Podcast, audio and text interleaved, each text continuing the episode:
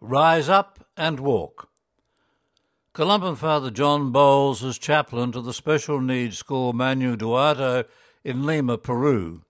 He writes to thank benefactors for helping to improve the lives of some of these special needs children and tells us about Camilla and Andrea.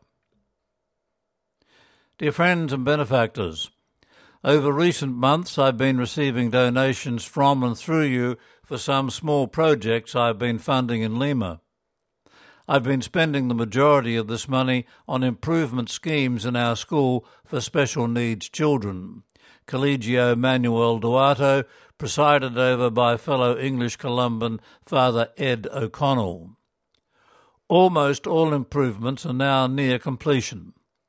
Building a storeroom for all the artefacts from the cerebral palsy department repair of four swings and seesaws specially adapted for use by cerebral palsy children. Columban Father John Hegarty, with funds from Australia, originally built the playground some years ago. Strengthening and painting the columns and beams in the playground, stabilizing the roof netting and repainting the wire fence. Finally, repairing the hydrotherapy pool. All the above came to a total of just over $11,000. Thank you from me, the children, staff, and parents of the Colegio Manuel Duarte Lima, Peru. Now I have two other stories for you Camilla's and Andrea's. Camilla's story Rise Up and Walk. In the Gospel, we hear how Jesus performed a miracle by saying to a paralyzed man, Rise up and walk. Today he continues to work the same miracle, maybe not directly, but through the intervention of people like us.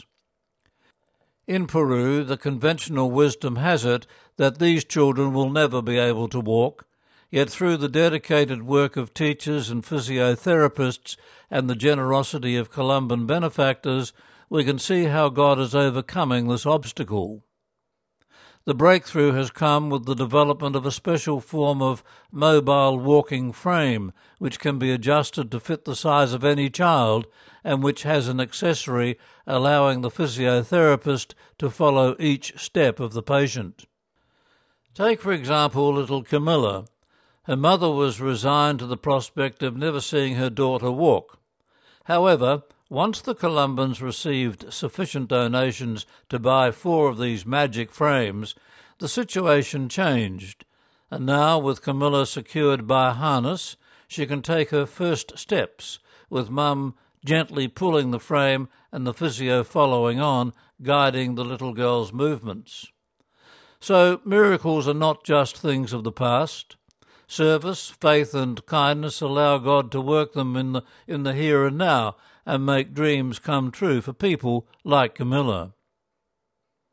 And Andrea's story Hope springs eternal, goes the phrase, even in the saddest of situations, and surely none can be sadder than the case of young Andrea Alvarez. Andrea lives in a former Columban parish in a poor district on the north side of Lima, the capital of Peru. At 18, she suffers from so many illnesses that she could probably fill the pages of a medical journal all of her own.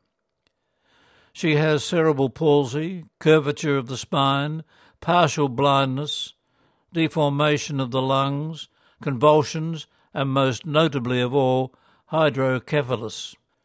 This is the disease that enlarges the head in relation to the body a condition made famous in the 1980s film when John Hurt played the eponymous Elephant Man.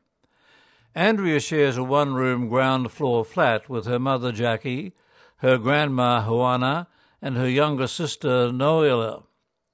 She came to our notice when Noelia joined our First Communion program. The family subsists on handouts from some of Andrea's uncles who are taxi drivers. A nearby hospital provides her with free basic medicines, but little else. Fortunately, through the generosity of Columban benefactors and the voluntary assistance of local parishioners and physiotherapists at Manuel Duarte, we've made great strides towards improving Andrea's quality of life. Each month we are keeping her supplied with powdered milk, as she can't take solid food, and adult nappies. The physiotherapists have equipped the family with special cushions and pillows. And best of all, we've bought an orthopedic bed and mattress, making her immeasurably more comfy than before. None of this will result in a miracle cure for Andrea. Doctors think that, given her lengthy case history, her lifespan will be limited. However, giving life is not just about miracle cures. As Mother Teresa taught us, it is also about giving the terminally sick a dignified existence until God calls them. Thanks to Columban friends at home and abroad. Columban Father John Bowles wrote that article, and he's worked in South America for over 20 years.